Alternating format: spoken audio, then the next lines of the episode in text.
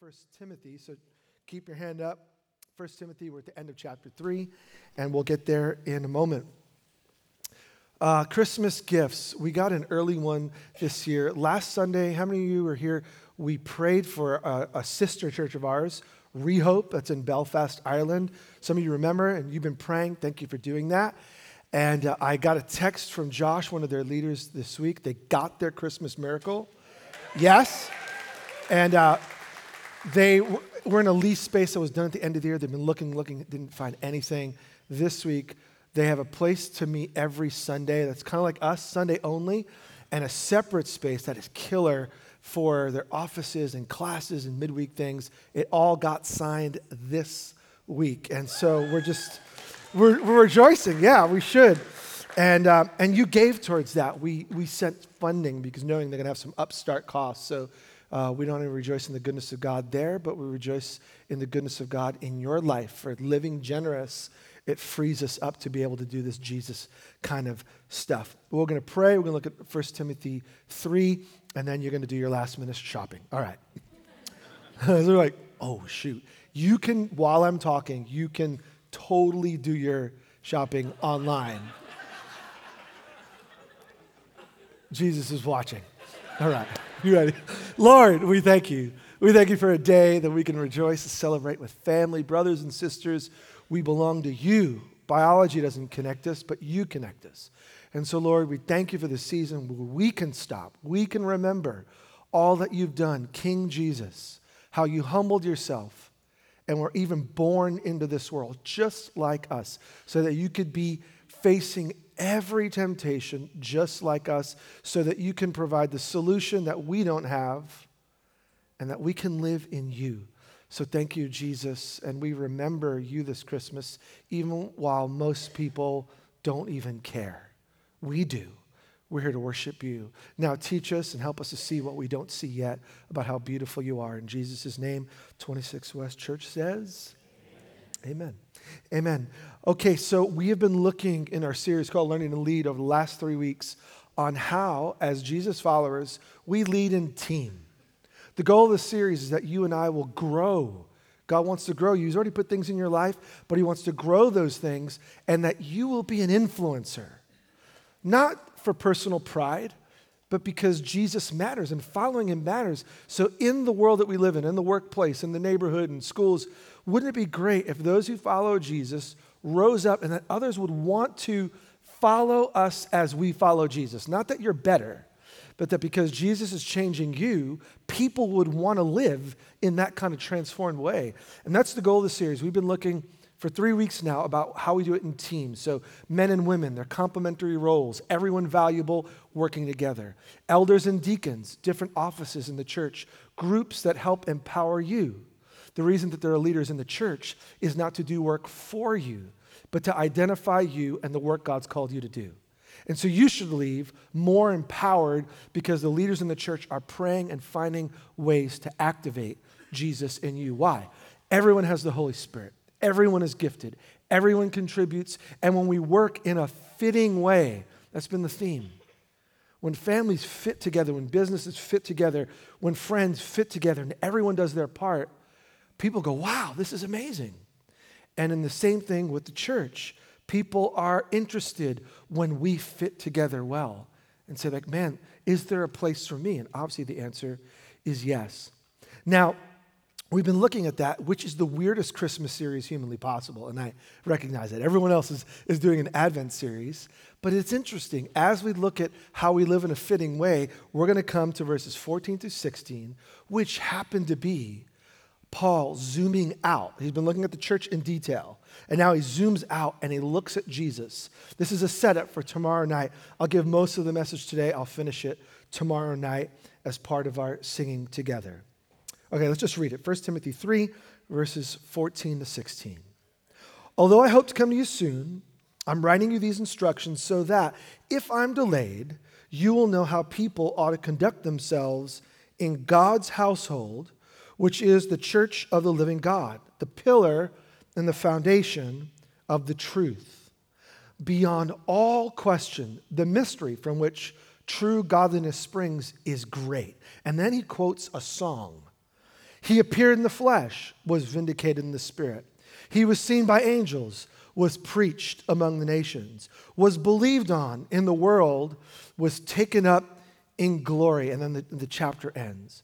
And so, what I want us to do is, many of us, when we read the Bible, don't realize sometimes when there's an inset, there's, there's often a quote. It's the way our like uh, typesetters and publishing houses let you know that there's something in there. And so, as we're getting ready to sing Christmas songs, which, by the way, are truth vocalized. We're not just singing songs to sing songs, and there won't be any reindeer songs. I hope not. We should cut them. But, but it's, it's truth that you ever hear something that's right and true, then you hear it in a song, and like it hits the soul. In the same way, when you're in the first century, they don't have a Bible. No one had a personal Bible, and the New Testament wasn't written yet. So, how did this truth go out? Well, early on, people put these truth filled lines together, and they would come together when they would worship, they would sing out these truths. And Paul gives us one of the early ones. It's not the whole song, but he gives us a little clip. And as we make our way to sing, I want us to answer two questions that have to do with the holiday, but really have to do with every day and have to do with your life and my life. Two questions we want to look at this morning. The first hits in the text Why church?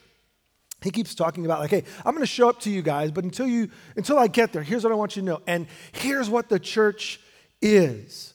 Now, church buildings are going to be filled like never before this weekend, today and tomorrow. It's a little lighter this morning because everyone's at their parents' church, because many are doing Christmas on Sunday, but we're a little overkill. We're, we believe in double dipping, so we're going to do it two days in a row, right? But you will bring other people tomorrow, and that's just the way it is. It's like the Super Bowl and the World Series of church. You know, Christmas and New Year are these two high points, and if you want to get excited as a leader, you just preach on those days and, like, wow, this is amazing. And then the next week, the drop off. Why? Why do people come? Why is it? Well, I don't think it's to worship Jesus, honestly. I think it's because it's become a part of this culture of like celebration. And so when we think of Christmas, we need to remember that most of our culture sees it as shopping, sees it as gift giving, sees it as party going, sees it as family memories, sees it as extended dinners, sees it as arguments in the car as you leave the party going home, sees it as, you're like, it's, it's, and for those of us who sports interested, like it's a lot of college football between now and the end of the year and all that. Amen. Okay, there you go. Um, then is Christmas about making memories? Well, I think all of those things are really cool if they find their place. When those become the primary thing, we get in trouble. They have their spot. If you're going about to have like your big family reunion, fantastic. But we want to ask ourselves, why church? Now, many people make it a part of their holiday, but it's not the central part. And I think that's why we're here. I want to remind you this morning as we move towards tomorrow church matters. This isn't just a random weekly act to fill space and make us feel good. This really matters. And as a matter of fact, it's Paul's imagery that's going to get us ready to belt it out tomorrow. And tomorrow, when we say, everyone sing, I don't care if you're terrible, belt it out because it's truth lived out, it's truth expressed. So I'll talk today and you do the singing tomorrow. Church matters. How's the church described? Let's just look at verse 15. A couple of visuals in here, and I'm a visual learner. How many visual learners? Uh, you could talk about all day. I'm like, I don't get it. You show me a picture, like, wow. Everyone knows here, if you're going to show something, I need to see it in visual form. Well, we get it. Verse 15. If I'm delayed, you'll know how people ought to conduct themselves in, and look at this little visual God's household. God's household. You see, churches meet in buildings, but we're not a building. I'm not going to church, I'm going to where the church meets, which is why I love being here. I love that we don't have our own building that's unused most of the time. I love that this is an event center. It reminds us every week we come here that we had to make this environment happen. We are the church that happens to meet in homes and buildings. And it's just like your house. Like, what is your family? Is your family your address? No, your family are the series of relationships that frustrate you and bless you. Family is about a set of relationships that matter. And the church is God's, catch this, web of relationships that matter. You and I, if you belong to Jesus and I belong to Jesus, we're a part of this beautiful thing called the church. And because of trusting in Jesus, we're invited now into not just 26 West, we're invited to God's household. This is the point of Christmas is that everyone is invited no matter what baggage you have or baggage you're bringing or baggage you can't let go of, no matter your background, you've been invited by the Father, God himself into this web of relationships that are life transforming, where God leads. And guess what? God gives all of these people in this family these gifts, these abilities to build one another up. And we're all pointing Godward. And we know in the end, we are going to look like Jesus. You, if you are following Jesus, I can guarantee you this in eternity, you will look like Jesus. You will talk like Jesus. God, right now, through his household is preparing us. We are more and more learning to live like Jesus because we're going to look like him in the future. So, this is not just any set of relationships. Why is church so important? Because it belongs to God, it's his household. Well, here's another visual. If that one wasn't cool enough, look at the second one God's household, which is the church of the living God, living God. The scriptures describe God, especially in the first part in the Old Testament. For some reason, you see the phrase, the living God, the true and living God. Well, what makes that important? Yahweh is his name. That's the name he gave to us. He created all things. And wherever there are people, there are opinions. Have you found that to be true? Wherever there are people, there are opinions. And so throughout history, there have been people just like us who lived before us who were wondering, how am I supposed to live my life? And who's leading my life? And where do I gain my values? And where do I gain my set of ethics? And what am I going towards? Who am I living for? And it's, uh, we would use phrases like spirituality or religion or whatever else you want to use. And here you have, like, why is the church important? Because we're God's house. We belong to Him.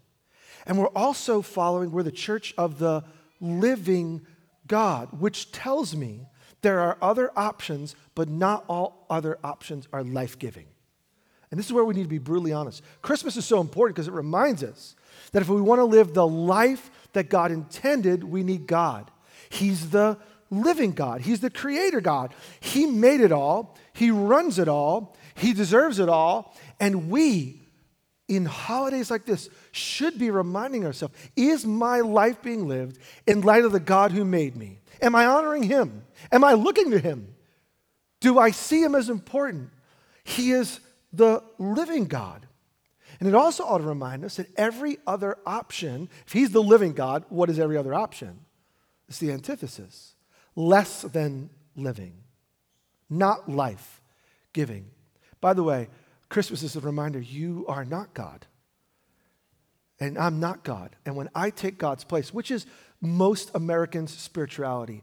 I'm the center. I say what's right and true, and I live in a way that pleases me, and I hope you can deal with it. That's American spirituality. So I, I cherry pick. I take what I want, and if anything contradicts what I think to be true, I don't know if it's true, because what's true for me is true for me. And if you want truth that's true for you, fantastic, which is great yet intellectually dishonest. I am breathing right now. Is that true? I'm breathing oxygen right now, which is keeping me alive. Is that true? What if you said you had a different opinion? There are things that are absolutely true. Now, there are things that are subjective. What should you have for lunch? Where should you eat? You go to the east side of Portland, you got so many options. I mean, is it is it Por Qué No? Is it cubo? Is it what? You know, is it Pok Pok? What, what, what is it? What are you going to eat? Well, yeah, there are secondary opinions. I'm not saying everything is concrete, but there are things that are absolutely true. And here's the absolutely true thing that you need to remember, and Christmas reminds us of God is living. He's the living God. And so if you have Him, you have life. So when you become the center, it doesn't work. When work becomes the center, it doesn't work. If your whole thrust of your life is about gaining and being and becoming and climbing and attaining and all of that, that is a terrible God. Because, by the way, when you leave that job or you leave that company, which eventually you will, you'll die anyway, but when you eventually leave, guess what? You will not be remembered. 50 years from now, they're not going to remember you. You'll be replaced probably in a week. Maybe two if you're really gifted. And you make it a plaque, and there may be some like company history where you factored in there somewhere, but we make things that are God that are not living. And Christmas is the reminder why would you do that when you have the living God? And this is where Jesus fits in beautifully. Jesus is the living God. You see, God gives life through his Son. And this is what we celebrate. He gives his life through his Son, Jesus Christ. So the Bible can say, if you have the Son of God, you have life. If you do not have the Son of God, you do not have life. That sounds arrogant. It's not arrogant, it's humbly beautiful. God's actually shown us the path to life. The path to life is to follow the living God, and we can in Jesus. Now, not everyone knows that, and here's why I'm getting all antsy about it. Not everyone knows that. Why is the church here? It's because not everyone knows there's a living God, because not everyone believes there's a living God. And there are people, honestly, who would love to know the living God, but they don't know they're invited. They don't know that they're invited into God's household, and anyone is welcome, and everyone is welcome. Now, our families are dysfunctional, but God's family is not the Father and the Son and the Holy Spirit, the triune God, is perfect. And yeah, we come to fa- family gatherings in the holiday times and we get some good taste and some tense moments, you know? So when I say family in God's household, that could be a little trigger like, uh, mine is like barely bearable. But when you come to the living God, what you get is life and freedom and joy, which is a beautiful visual. Now, this reminds us we're made for Jesus.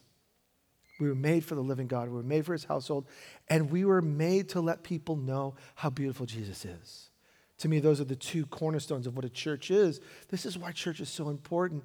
And by the way, we take it for granted. Gosh, we take it for granted, don't we?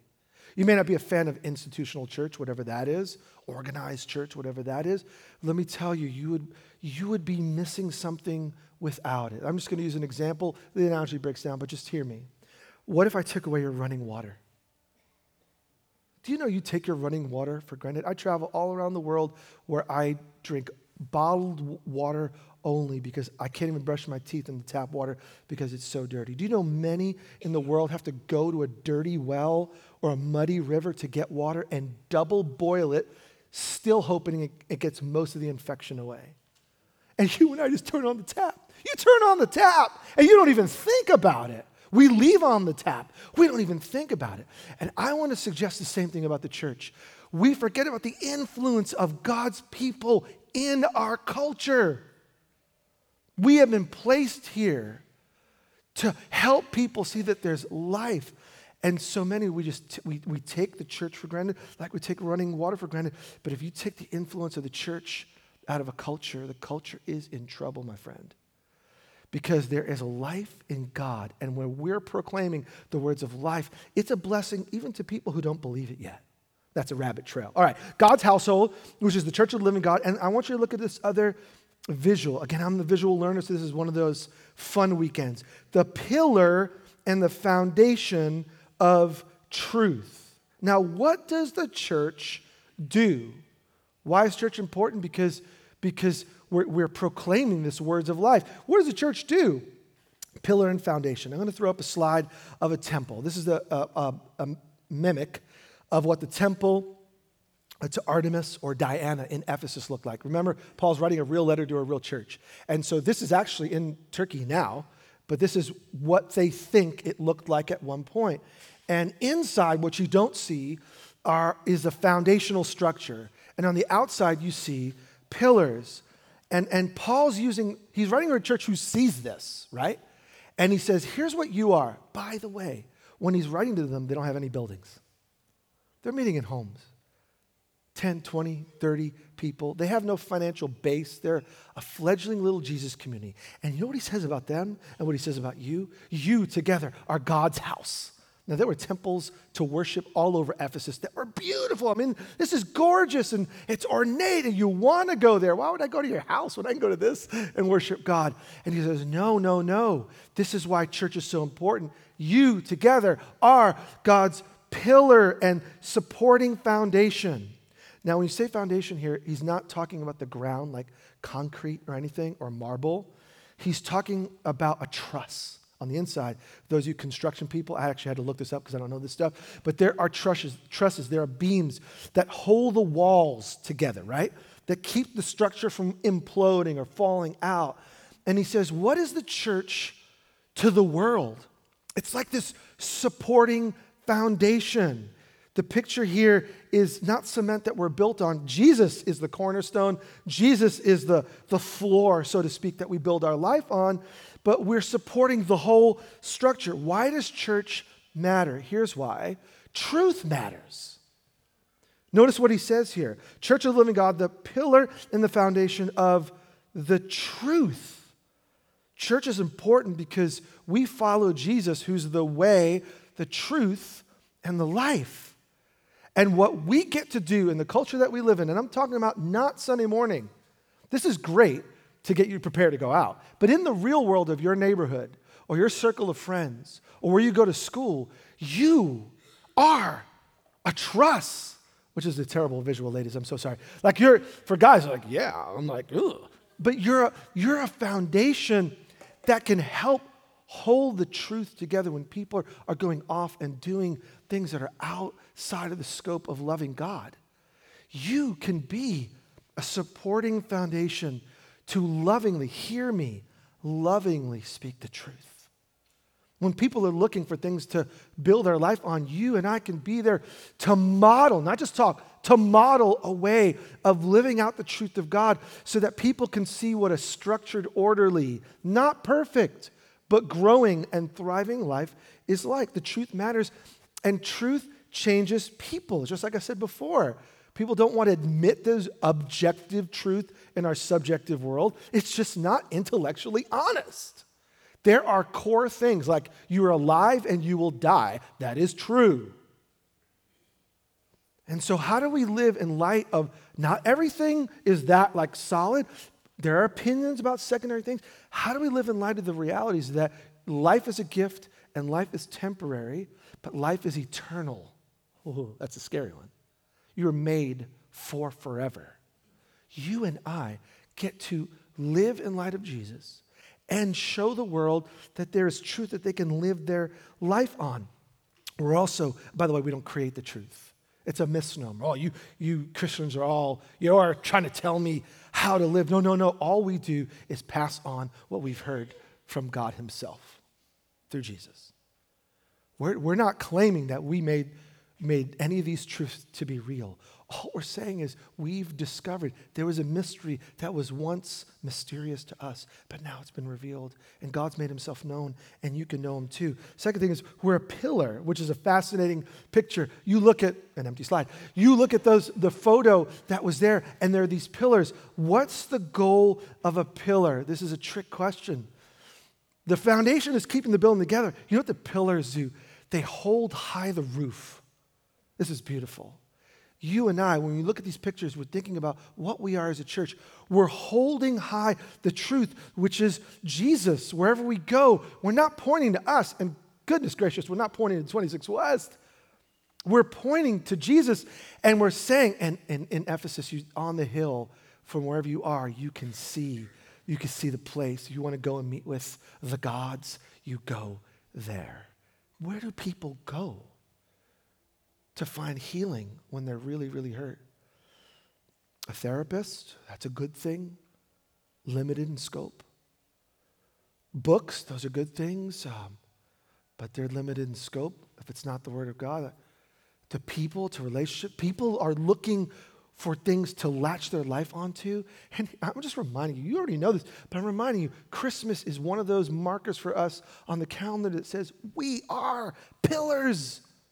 God's truth is real, and we're holding it up and we're holding high Jesus, which speaks to our double calling as a church. Catch this. We hold on to Jesus, who is the truth. Now, that's a foundation that's going to keep false teaching from creeping in and ruining our lives which is why Paul writes the letter in the first place. There are people with other ideas that are not in line with God's way. And there are all sorts of opinions in life about how you could live it and what is going to cause you to thrive. And I'm here to remind you if we live our life not just on a book, this is not a book in that, in that sense of the term, it's what God has revealed about Himself. It happens to be in the Bible. If we'll learn to build our life on that, then we can not only support our own thriving, but we can be a voice to those who are looking for a place to thrive as well. We hold on to Jesus and we hold high the good news of Jesus. It's why we talk about this good news. And I know it gets a little tiresome. Jose, are you going to do that whole gospel thing? Yep. Yeah, this good news. What's the good news? The good news that God created us to be with Him and that we have chosen to do our own thing, which is rebellion and sin. But God, in His love, invites us back and not only says, Hey, I'm over here, come find me, but rather He comes to us in Jesus, who is incarnated in flesh. God takes on human flesh and he knows exactly what we're going through and he knows the path to thriving. He is the truth. Just look to Jesus. Jesus always does what honors God the Father. And you and I, by the way, can as well. We won't always, but we can because God has not only given us Himself in the coming of His Son, He's given us the model to what it means to live and love like Jesus. And so you and I, we're not perfect, so let's not kid ourselves. We're pillars, we're foundations, and sometimes we mess it up. We're selfish. We're arrogant, we're uncaring, we could be hypocritical, we're not perfect. We're not perfect, but hear me, Jesus is. And in that sense, the church has a perfect message. Now, we're not perfect messengers, but the church's message is always on time and it's always right because it's, it's Jesus, which on a rabbit trail is why I don't speak negatively about the church. Now, there's a goofball here and there, we call it out. And if I'm a goofball, you should call me out. And we do like moan, like, I can't believe we did this, right? And I throw the we in there because maybe I didn't do it today. Maybe they did it today. Maybe I'll do it tomorrow. But we don't talk negatively about the church because at its core, church is people that belong to Jesus. And by the way, Jesus died and gave his life for this community, and Jesus leads it now, and Jesus is coming back to rescue it. And for all eternity, this community is going to live with him and rule with him and serve with him and honor him. So I don't think we have the right to throw out the church. People want Maybe Jesus' message without Jesus' church. And hear me, I'm going to use the word impossible. It is impossible. Say it with me impossible. Imp- it is impossible to follow Jesus without the church. Well, I, I don't know. Don't put that shackle on me. I'm not saying every local expression is as Jesus honoring as it can be, and none of us are perfect. But how in the world would you have even heard the good news if it weren't for the church? You wouldn't have any good news. And if you if you join God's family, oh, family are connected and part of his, another metaphor, body. How in the world can you follow Jesus? Can a heart just live as a heart? Disconnected from everything else? No. And in the same way, we need to humble ourselves and say, in this imperfect world with this imperfect church, my friend, we need each other. Oh, another rabbit trail. How does God grow you through the church? As the body functions in all of its parts, with the source being the head, Jesus. We honor God when we're connected to Jesus and connected to each other. So it is impossible. Friends, don't give up on church. Now, I'm not going to say it tomorrow night because it's going to seem weird when you invite your friends. But I'm saying to you that are here on Sunday, don't give up on church. Don't give up on the local church.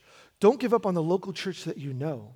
Don't give up on the imperfect, filled with people that you don't necessarily like, local church. Don't give up because this is God's solution. Which brings us to Christmas. Okay, all that was why church. That was the long part. I'm going to finish the why Christmas tomorrow, and um, but we'll start it now. Why Christmas? Paul ends the section with a song. Okay, so we'll start the song, and then we'll actually sing songs tomorrow. Remember, people don't own their Bibles, so they're singing the truth, and this is how they knew it. And let's just look at the contrast. There's three sets of contrast, and we'll just look at them real quickly, and hopefully it will stir you to want to worship Jesus this morning and every day. Verse 16 Beyond all question, the mystery from which true godliness springs is great.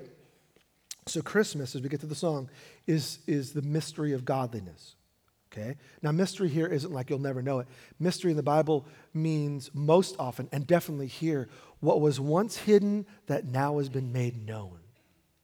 So here is the what people didn't know 200 years before Jesus, but now because of Jesus, everyone should know message about how to live in right standing with God. That was the long version of the mystery of godliness.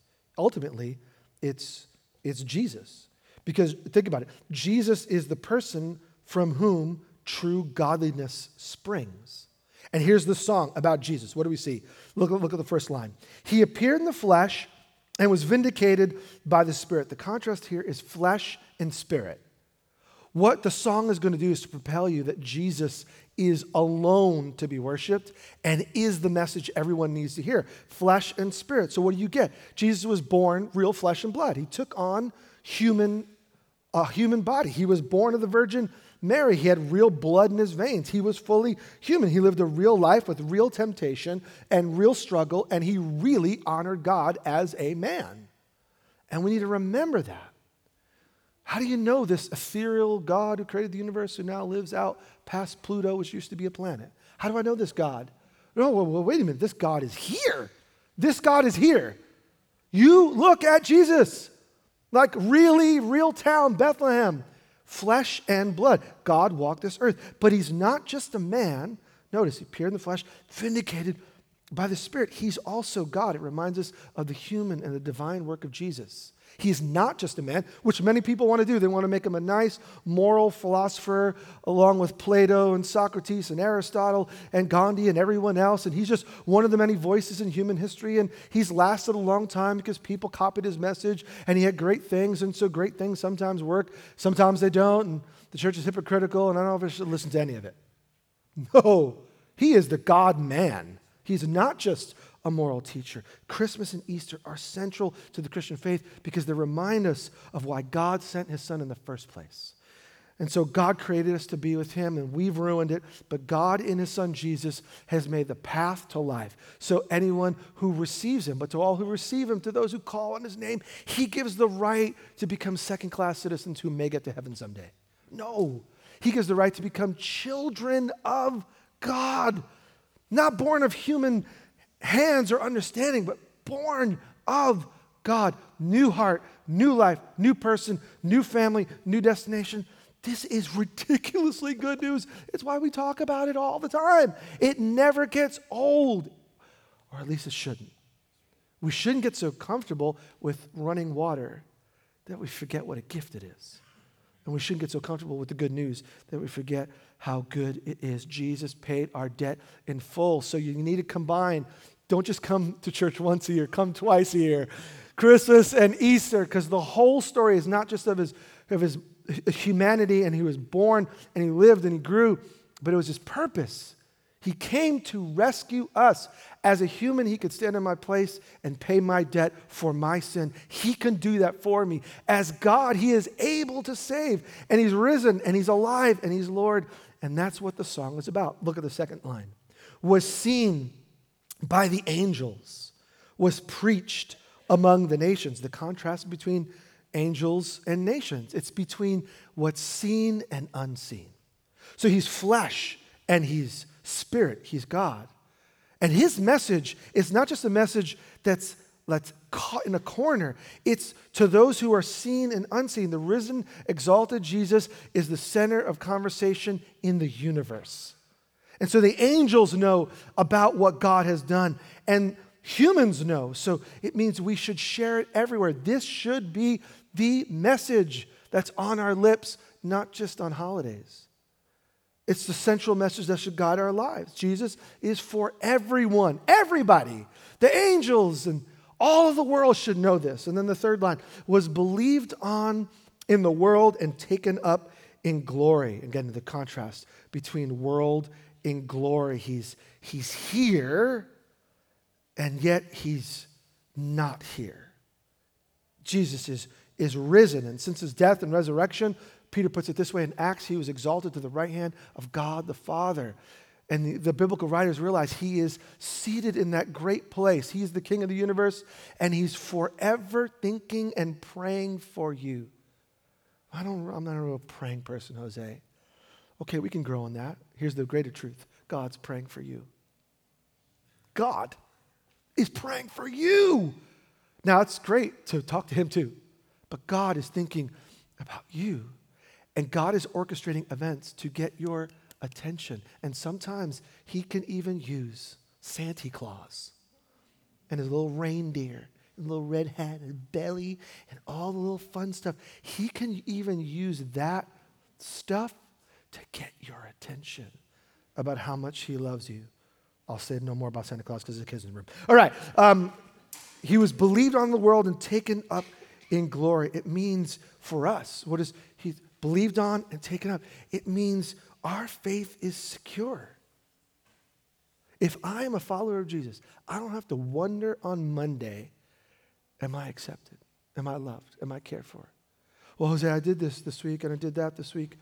Is there any hope for me? I don't have to worry. My position is absolutely secure because He Jesus himself is seated and waiting to come again. And his authority is that what I sit under. He's interceding for me. I don't have to worry about today. I don't have to worry about tomorrow. I don't have to prove myself to him. God, if I now live for you for 30 years, maybe you'll let me in. No, I don't have to prove myself. He's proven himself to me.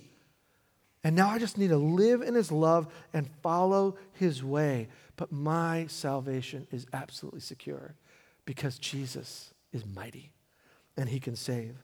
So holidays can be helpful, even holy. I'm for Christmas, I'm for Easter. I'm definitely for chocolate, so you know the next holiday is better than this one.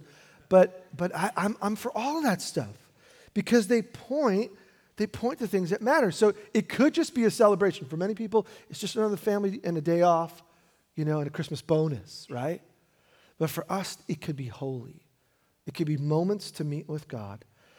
But let me tell you, Christmas and Easter are about, are about Jesus being the center and every day in between. Jesus is the center of the universe. Jesus is the center of God's story, and Jesus wants to be the center of your story. And then here's the mystery. We're going to respond in worship. Here's the mystery there's a manger scene, it's still in nativities, and people don't worship Jesus. People say Merry, or in Europe, they say Happy Christmas. Um, but, but Christ is in there, and I'm not exaggerating, is completely overlooked. For us, it's happy is the day because Jesus, the Messiah, the Savior of the world, has come. That's what it means for us. But most of humanity says it and doesn't even think, and that his name is in it. His title is in it, and he's not the center. And that's the mystery. But the good news is we are here. And this is why I want to pull together. The reason these days are beautiful is because Gaza has a church we are the church. So we can be for the world salt and light. We can be there and we can be pillars and foundations. We can lift up Jesus. It's why 1 Timothy, what we've just read here, is our song. This is our song. He was born flesh, yeah, but vindicated by the Spirit. He was here, yeah, but now he's risen and exalted. And he's for you and he's for me. And because this song of Jesus coming to earth has been seen and proclaimed, he's the ruler over glory. It's why Christmas changes our lives. This really means something to us, and we are here. All right, today, because this is right and true, who can you bring tomorrow?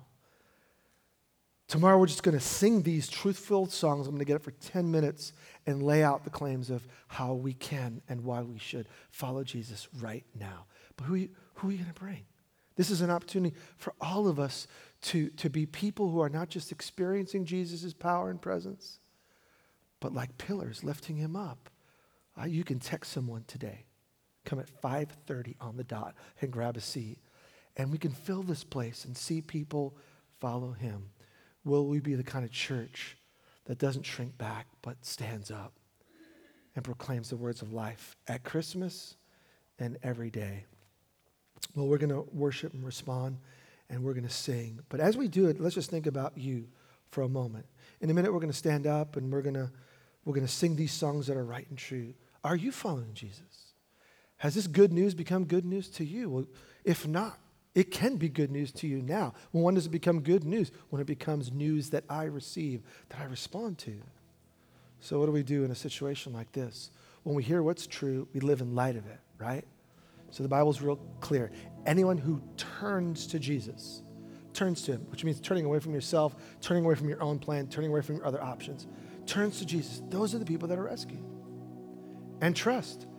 This is not a matter of doing more or being better or trying harder.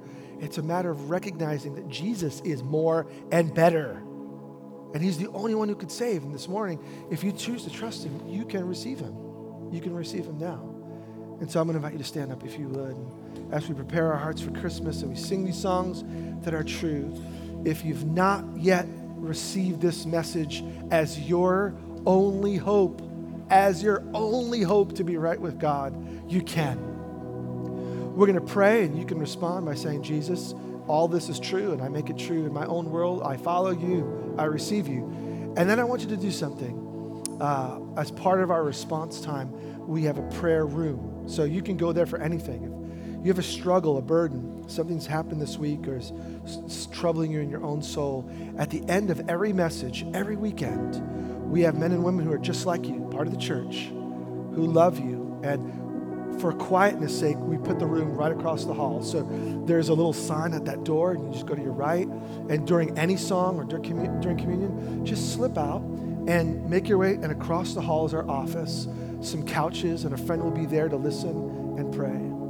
But if you're ready to receive Him, especially this morning, I'm going to invite you to pray with me now and then make your way, go to the prayer room, and seal it by talking to someone this morning. You ready? Let's pray. And if you want to receive Him this morning, I invite you to do it as simply and as quickly as connecting your words with your heart, with what you believe to be true, and say just something like this Jesus, I believe that you're the Son of God. Believe that you died and rose again to take away my sin and my shame. Jesus, I receive your gift as my only hope of life with the Father. Now help me, Lord Jesus, to follow you day by day. Thank you.